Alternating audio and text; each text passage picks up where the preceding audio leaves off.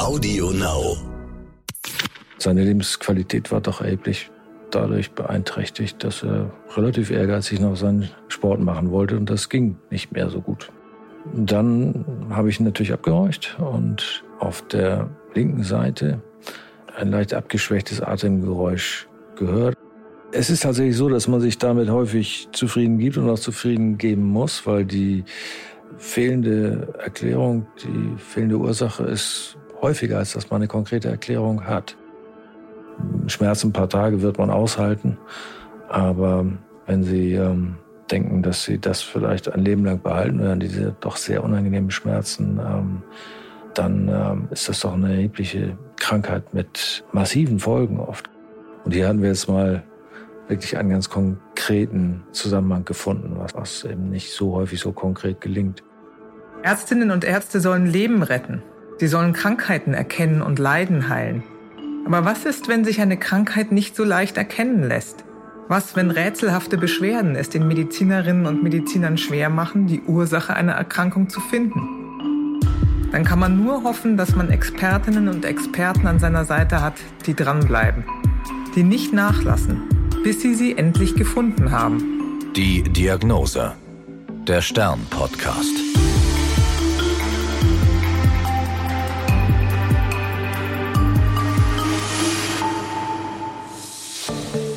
Heute sitze ich Professor Dr. Hinrich Hamm gegenüber. Er ist Internist, Pneumologe und Allergologe und arbeitet in der Lungenpraxis am Wördemannsweg in Hamburg. Mit ihm habe ich schon einmal über einen rätselhaften Fall gesprochen. Dabei hatte eine Frau ein seltsames Geräusch im Brustkorb. Wie das Schluchzen eines Kindes. Die Folge heißt Flattern in der Brust. Heute erzählt er mir von einem etwa 80-jährigen, eigentlich sehr fitten Mann, der ihm in Erinnerung geblieben ist. In diesem Fall war es so, wie es sonst auch häufig passiert, dass der Patient zunächst von den Kardiologen gesehen wurde, weil Herzerkrankungen häufig mit Luftnot einhergehen, Herzklappenfehler zum Beispiel oder Durchblutungsstörungen an den Herzkranzgefäßen. Die Kardiologen hatten äh, soweit geklärt, dass dieser 83-jährige Patient äh, kardiologisch gesund war, ein übrigens ausgesprochen fitter und jünger aussehender Mann, der regelmäßig Sport trieb und ähm, den es auch besonders deswegen gestört hat, dass er etwa seit einem halben Jahr schlechter Luft bekommt. Oft ist es so, dass ältere Menschen einfach auch weniger fit werden, auch wenn sie sich viel bewegen und viel Sport treiben, weil der Kreislauf nicht mehr so hochgefahren werden kann, wie man das noch als 20-Jähriger kann. Dieser Patient hatte nun seit einem halben Jahr Luftnot, die relativ plötzlich aufgetreten war und sich nicht verschlimmert hatte, vielleicht sogar in letzter Zeit eher eine leichte Besserungstendenz hatte, aber ihn immer noch erheblich beim Sport ausgebremst hat. Mhm. Luftnot gibt es ja in verschiedener Qualität. Luftnot, wenn ich sitze, dann ist es wirklich schlimm, wenn, ja. wenn man dann ins Keuchen kommt. Wie war das bei ihm sozusagen bei Anstrengung? Trat die Luftnot ja. auf? Ja, genau. Ja, ja, wir teilen das auch richtig ein. Versuchen das Ausmaß der Luftnot zu kategorisieren. NYHA 1, NYHA 2 und NYHA 3 in unserem Slang. Er hatte die leichteste Form, also nur bei Belastung. Bei mittlerer bis stärkerer Belastung. Die schlimmste Kategorie ist natürlich die Ruheluftnot, die natürlich besonders schlimm ist, weil man der einfach nicht entkommen kann. Aber wie gesagt, seine Lebensqualität war doch erheblich dadurch beeinträchtigt, dass er relativ ehrgeizig noch seinen Sport machen wollte und das ging nicht mehr so gut. Wie sind Sie denn vorgegangen? Der war stand fit vor Ihnen oder mhm. saß fit vor Ihnen, hat von seinem Problem erzählt. Ja. Herz war okay, haben die ja. Kollegen gesagt. Genau. Und dann? Er hatte keine Risikofaktoren für ähm, Lungenkrankheiten, nichts in seiner Blutsverwandtschaft, was wir auch regelmäßig abfragen. Er hat nie geraucht, hat noch nie vorher irgendeine Lungenerkrankung gehabt. Und wie gesagt, das Ganze ist mehr oder weniger aus heiterem Himmel vor einem halben Jahr aufgetreten. Die Lungenfunktionsprüfung haben wir gemacht. Die zeigte so ein, ein bisschen grenzwertig reduziertes maximales Lungenvolumen, was aufgrund der Bandbreite der Normwerte jetzt nicht so aufregend war, aber es war schon eine leichte, wir nennen das restriktive Lungenfunktionsstörung, wenn das maximale Volumen der Luft, die sie einatmen können, nicht ganz bei 100 Prozent liegt, sondern vielleicht bei 78 Prozent oder ähnlichen Werten. Sonst fiel in der Lungenfunktionsprüfung überhaupt nichts auf. Sauerstoffsättigung war völlig normal. Der Patient hatte auch keine sichtbare Luftnot bei mir, auch nicht beim Entkleiden oder, oder bei dem Atemmanöver.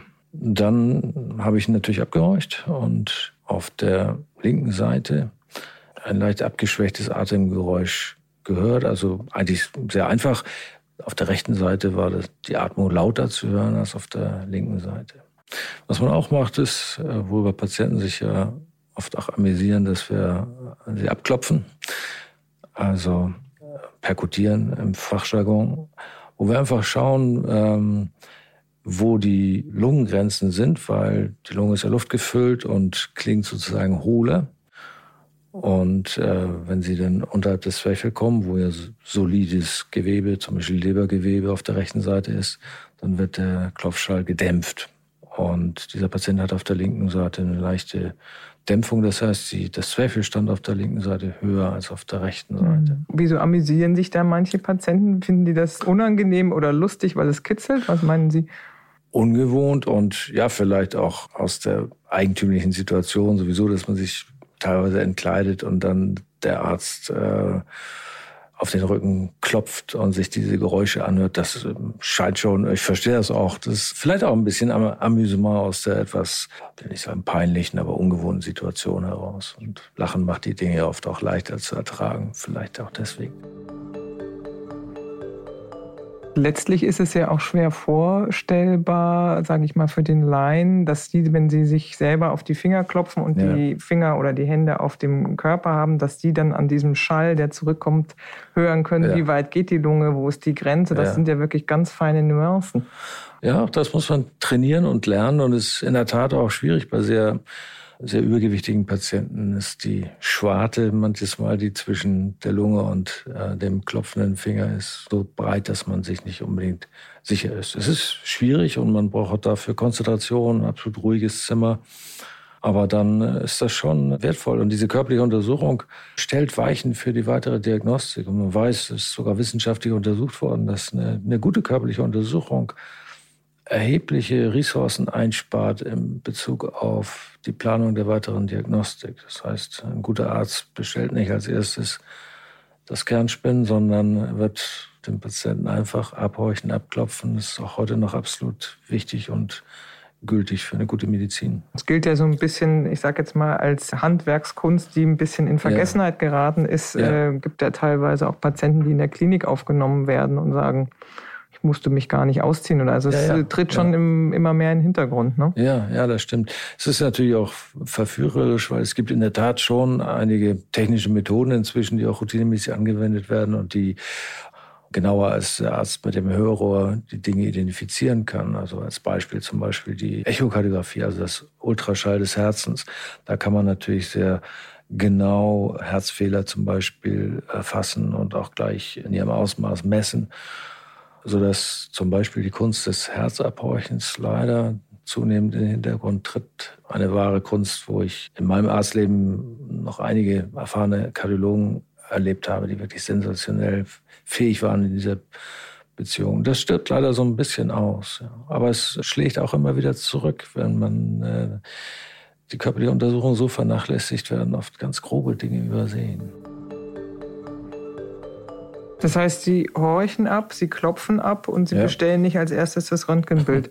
Genau, selbstverständlich, ist ganz wichtig. Ist übrigens auch, auch wenn es, wie ich ja angedeutet habe, ein bisschen eine vielleicht unangenehme oder leicht peinliche Situation sein kann, aber auf der anderen Seite fühlen die Patienten sich auch dadurch nochmal wahrgenommen. Der Arzt konzentriert sich erkennbar auf seinen Patienten das hat auch viel zu tun mit einem guten Arzt-Patienten-Verhältnis, was dadurch entsteht. Viele Patienten beklagen sich heute vollkommen zu Recht darüber, dass sie in ein Arztzimmer gebeten werden. Da sitzt der Arzt vor seinem Computer, bedient die Tasten und im Extremfall guckt er seinen Patienten nicht mal an.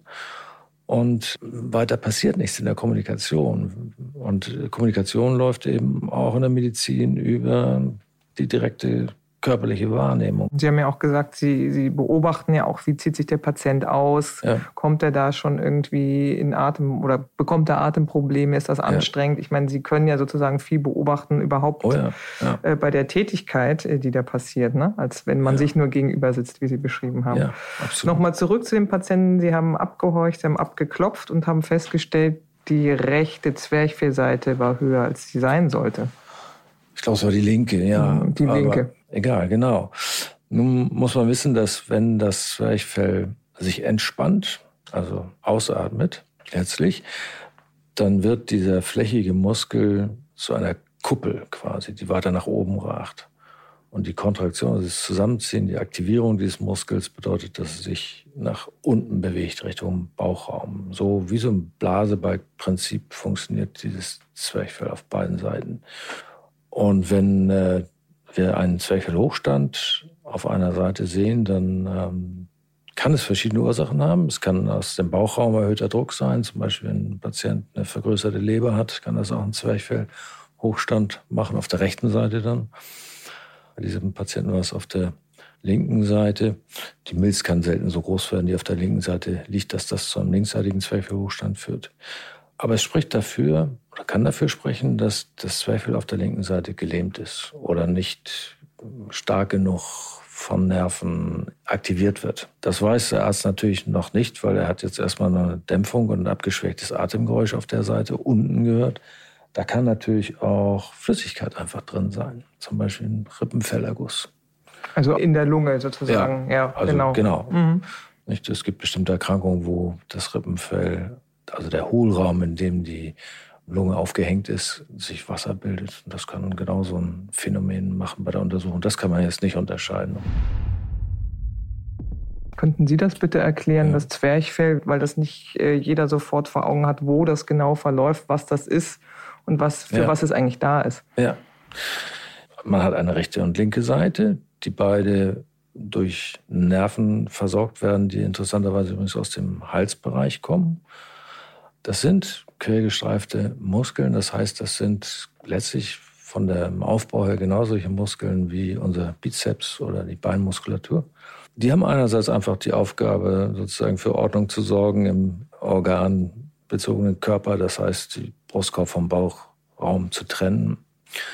Und die zweite Hauptaufgabe ist tatsächlich die ähm, Atmung. 80 Prozent der Atemarbeit wird durch die Zwerchfelle geleistet. Das ist vielen Menschen gar nicht so klar. Das ist also ausgesprochen wichtig, dass die Zwerchfelle funktionieren, weil die Zwischenrippenmuskulatur oder auch die Halsmuskulatur, die auch mit beitragen kann zur Atmung, wirklich auch nur Atemhilfsmuskulatur ist, maximal 20 Prozent ausmacht.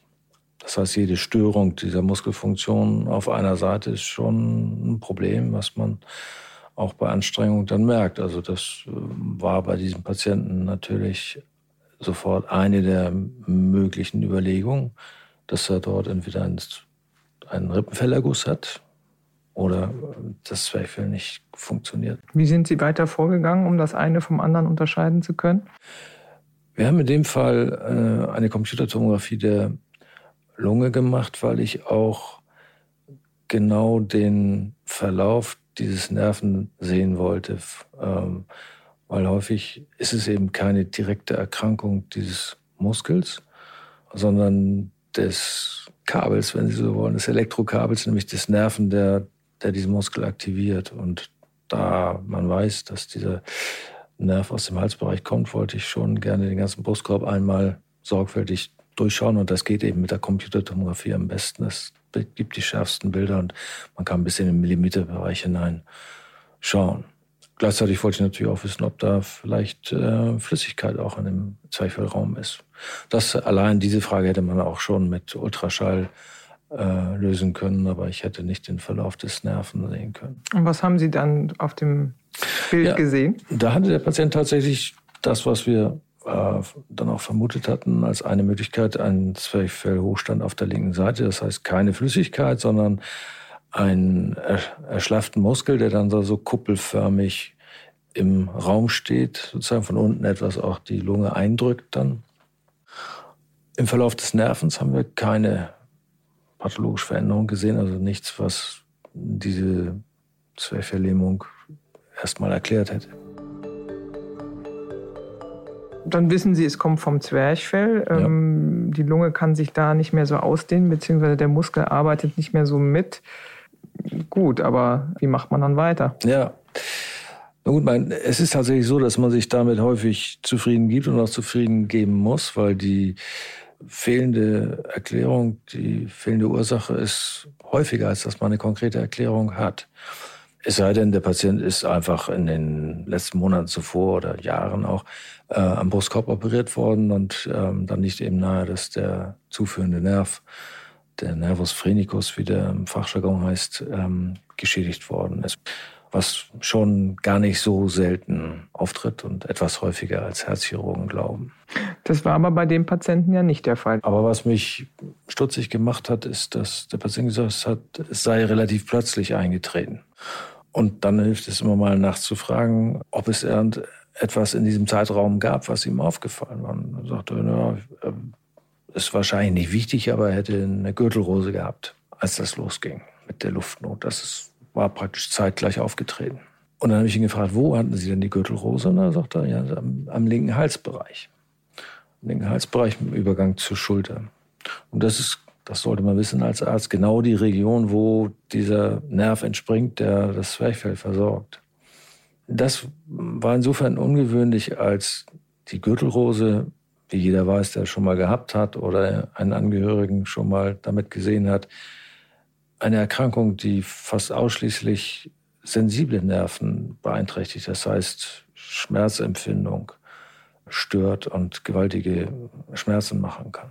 Genau, die Gürtelrose kennt man ja eigentlich als ja. roten Hautausschlag, der ja, sehr weh tut. Bläschenförmiger mhm. Ausschlag, der entlang einem Dermatom läuft. Das heißt, das sind ja eigentlich Windpockenviren, die im Körper jahrzehntelang überwintern können, die sich in den Nervenwurzeln festkrallen sozusagen. Mhm. Und dann bei bestimmten Situationen, oft wenn das Immunsystem vorübergehend geschwächt ist und bei älteren Menschen deswegen auch häufiger als bei jungen Menschen, zu einem Ausbruch führen kann, der dann keine vollständige Windpockenerkrankung mehr macht, sondern äh, entlang dieses Nervenstrangs sich sozusagen ausbreitet und deswegen eben auch diese typische Form immer hat, immer auf der einen Seite des Körpers nur und meistens vom Rücken her so halb gürtelförmig nach vorne greift. Und in diesem Bereich, oft sieht das auch so fast dreieckig aus, von hinten nach vorne eine Ausbreitung.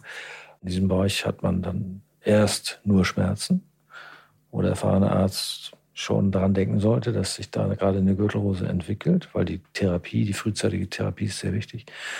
Und dann erst ein paar Tage später meistens dieses Bläschenstadium auftritt und spätestens dann sollte man wirklich diese Diagnose stellen. Die kann man dann ohne weitere Hilfsmittel oder Blutuntersuchungen mhm. auch stellen.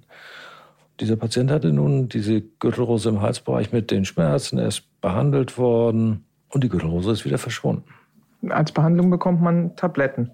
Ja, es gibt tatsächlich in diesem Fall Gott sei Dank Tabletten, die ähm, diese Ausbreitung dieser Viren unterbrechen und dafür sorgen, dass die Windpockenviren sich wieder zurückziehen. Das mhm. funktioniert heute Gott sei Dank. Es gibt verschiedene Medikamente. In schweren Fällen macht man das auch per Infusion.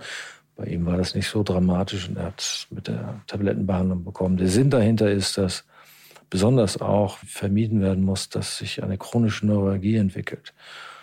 Schmerz ein paar Tage wird man aushalten, aber wenn Sie ähm, denken, dass sie das vielleicht ein Leben lang behalten werden, diese doch sehr unangenehmen Schmerzen, ähm, dann ähm, ist das doch eine erhebliche Krankheit mit massiven Folgen oft. Gerade wenn äh, auch nicht nur für den Patienten selbst, sondern für ganze Familien. Wenn ein Familienmitglied ein chronisches, schweres Schmerzsyndrom hat, mit immer wieder auch so attackenartig auftretenden Schmerzen, das ist äh, erheblich unangenehm. Am schlimmsten übrigens, wenn man das im Gesicht bekommt. Gesichtsrose, Trigeminus weil dort besonders empfindliche Nerven verlaufen und besonders dicht verlaufen. Und ähm, wenn man das als chronische Neuralgie im Gesicht hat, das ähm, verursacht auf Dauer fast bei allen Betroffenen schwere Depressionen bis hin zu Selbstmordgedanken und ist sehr, sehr schwer medikamentös einzufangen oder zu dämpfen, dieser Schmerz, sodass man deswegen schnell die Diagnose stellen muss und frühzeitig behandeln, dann äh, ist die Gefahr der chronischen Neuralgie wesentlich geringer. Das war ja bei dem Patienten, hatte das ja gut funktioniert. funktioniert, nur ich habe nochmal meine alten Anatomiebücher rausgeholt und mich vergewissert, dass da wirklich auch der Zwerchfellnerv entspringt. Hab dann auch nachgelesen in der wissenschaftlichen Literatur und habe tatsächlich ganz wenige, aber eindeutige Fallberichte gefunden, die genau dieses Phänomen auch beschreiben. Zwerchfelllähmung bei Gürtelrose im Halsbereich auf derselben Seite. Ich habe dann auch das Glück gehabt, bei einer medizinischen Veranstaltung, wo ich diesen Fall auch vorgetragen habe, einen äh, neurologischen Professor und Chefarzt im Publikum zu haben, der dann aufstand und sagte, das gibt es, das gibt es wirklich.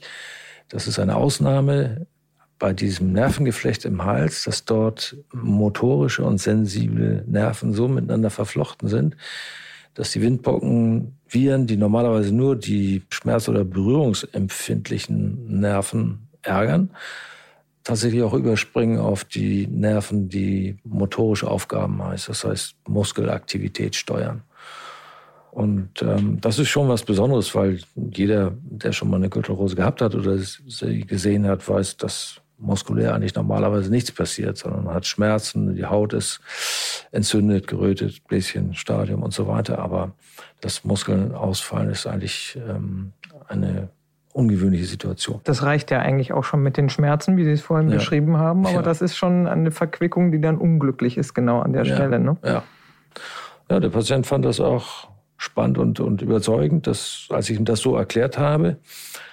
Ähm, die Frage ist natürlich, das ähm, Schmerzsyndrom war ja verschwunden. Die Haut sah nahezu unauffällig aus. So eine Gürtelrose hinterlässt oft so ein bisschen so fleckige Hautveränderung war aber kaum bei ihm zu sehen. Die Frage ist natürlich, wird er jetzt so eine Art von chronischer Neuralgie bezüglich auf seine Zwerchfelllähmung behalten? Was natürlich denkbar ist. Wir denken auch, dass solche Virusinfekte häufiger mal Ursache von einseitigen Zwerchfelllähmungen sein können. Und hier hatten wir jetzt mal wirklich einen ganz konkreten Zusammenhang gefunden, was, mhm. was eben nicht so häufig so konkret gelingt. Es war zu spät, um diesen, wäre nicht zielführend gewesen, diesen Patienten erst nochmal gegen den Virus zu behandeln, weil die waren sicherlich schon wieder verschwunden oder hatten sich zumindest zurückgezogen in die Nervenwurzeln. Aber die Lähmung war ja noch da. Mhm. Was mir ein bisschen Hoffnung gegeben hat, ist, dass der Patient gesagt hat, es war in den letzten Wochen eher schon etwas besser geworden.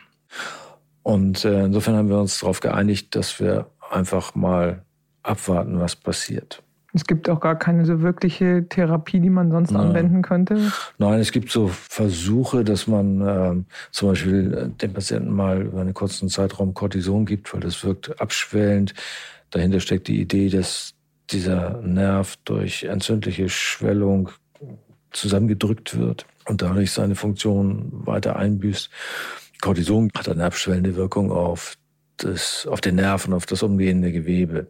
Das ist auch nicht gut wissenschaftlich belegt, dass das viel hilft, aber man kann das probieren.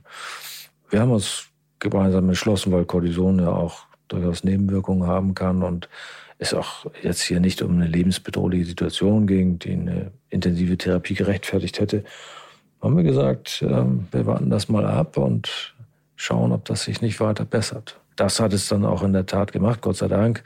Der Patient sollte keine chronische Zwerchfelllähmung behalten, sondern er hat sich schrittweise gebessert und, ähm, und der Patient ist sehr wahrscheinlich heute gerade wieder auch in seinem Fitnessstudio.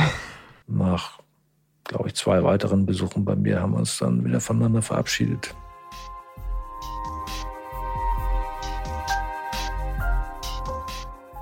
Schön, dass es dass sozusagen so eine rätselhafte Geschichte dann so einen guten Ausgang gefunden hat. Ja. Nochmal zu der Gürtelrose zurück. Sie haben das ja sehr eindrücklich beschrieben, dass es sehr schmerzhafte Ausschläge geben kann, ja. eben auch mit Beteiligung im Gesicht und dass es dann chronische Schmerzen werden können. Ja. Da gab es lange Zeit keine Impfung dagegen. Das hat sich in der letzten Zeit geändert. Ja.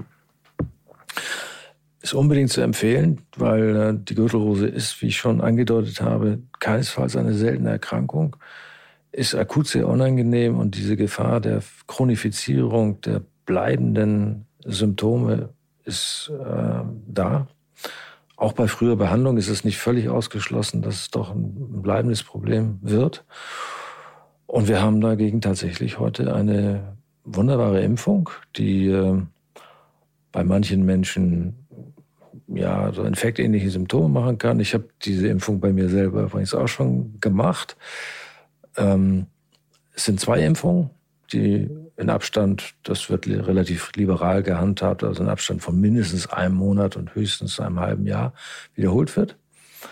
Ich selber habe mich jeweils Freitagabend selber geimpft, ähm, weil es gibt schon gar nicht ganz selten am nächsten Tag Fieberreaktionen, ein bisschen Gliederschmerzen und so weiter. Und das habe ich in der Tat relativ deutlich auch gehabt.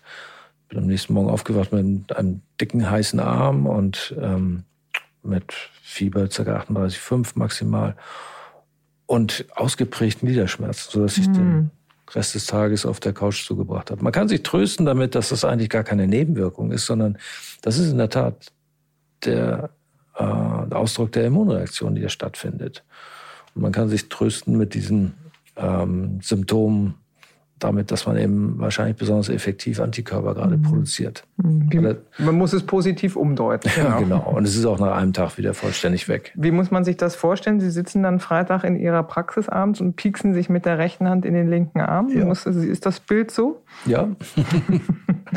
okay. So kann man das machen. Ja. ja, okay. Ja, es ist kein Problem. Es sind ganz dünne, feine Nadeln heutzutage und die Impfung selber tut auch so gut wie gar nicht weh. Aber man sollte sich sicherheitshalber darauf vorbereiten, dass man eventuell am nächsten Tag ausfällt. Deswegen, wie gesagt, Freitagabend mhm. bei mir. Für wen wird das empfohlen? Ich glaube, für über 60-Jährige? Ja, genau. Für über 60-Jährige und für alle Menschen mit chronischen Krankheiten. Das heißt, wenn das so ähm, klar empfohlen ist, zahlt die Krankenkasse das auch, ja, wenn der Hausarzt das macht? Das, das bezahlt die Krankenkasse. Mhm. Wir machen das bei uns in unserem Zentrum auch. Wie gesagt, es ist ein Riesenfortschritt, dass wir, dass wir diese Impfung haben. Und ähm, ich hoffe nur, dass viele Menschen das auch wahrnehmen. Wir gehören zu den wenigen Ländern auf diesem Planeten überhaupt, wo sie das auch äh, nicht selbst bezahlen müssen. Und es ist ein gutes Training des Immunsystems, die beste und biologischste Art überhaupt, wie man sein Immunsystem trainieren kann. Und das ist in der Tat ja bei den Menschen, die, denen die Gürtelrose droht, das Problem, dass sie latent, also entweder weil sie eine chronische Krankheit haben oder weil sie einfach äh, älter geworden sind, eben nicht mehr über so eine Stärke des Immunsystems verfügen, was dann die Gürtelrose zulässt. Das war die Diagnose. Mein Name ist Annika Geisler. Bleiben Sie gesund. Wir hören uns in zwei Wochen wieder mit einer neuen Folge. Die Diagnose.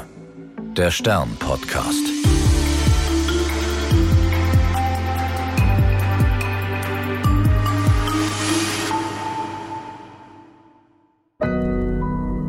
Audio Now.